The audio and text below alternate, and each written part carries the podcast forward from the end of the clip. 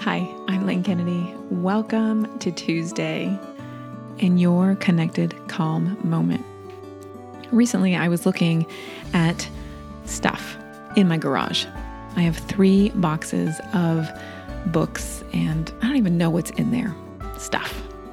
I have a pile of my son's clothes, more stuff, and a whiteboard, stuff. Four, no, three bicycles, three scooters, stuff, a hammock, stuff, ice chest, stuff. There's a lot of stuff in my garage. Now, I thought about cleaning it out, and then I stopped myself and I asked myself, why am I hanging on to this stuff? Somewhere in my past, something got locked in where stuff equals worth. Now, I know in my rational mind that none of this stuff means anything to me. It's literally sitting out there doing nothing. But my rational mind is like, oh, I'll deal with it later. I'll take care of it later. It's not important, but it takes up space. That's that's a real big issue. It takes up space in my head, and I see it there. And then my husband sees it there, and my son sees it there, and it's just stuff. Now, how do we get rid of stuff that we don't want? Well, it's an act of self worth and taking care of myself.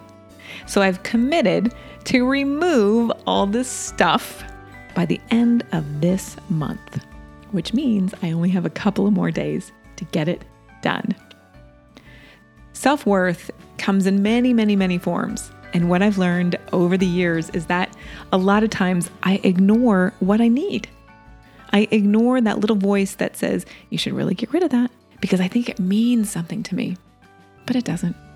I can let things go and create more space for more creativity, more ideas, and even more connection with others.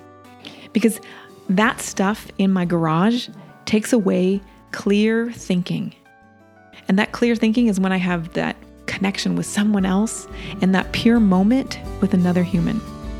So, for review, today, look in your garage, look in your drawers. Maybe it's time to clean out your house to create more worth. It's these little acts that we take that make huge impact in our lives. So I challenge you clean out the garage someone else could probably use my scooters or all those books and even my son's clothes.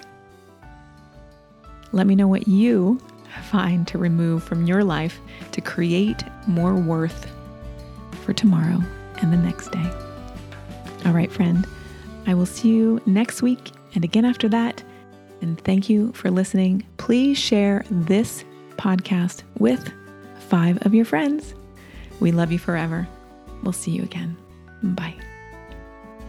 Too many tasks. That's daily life.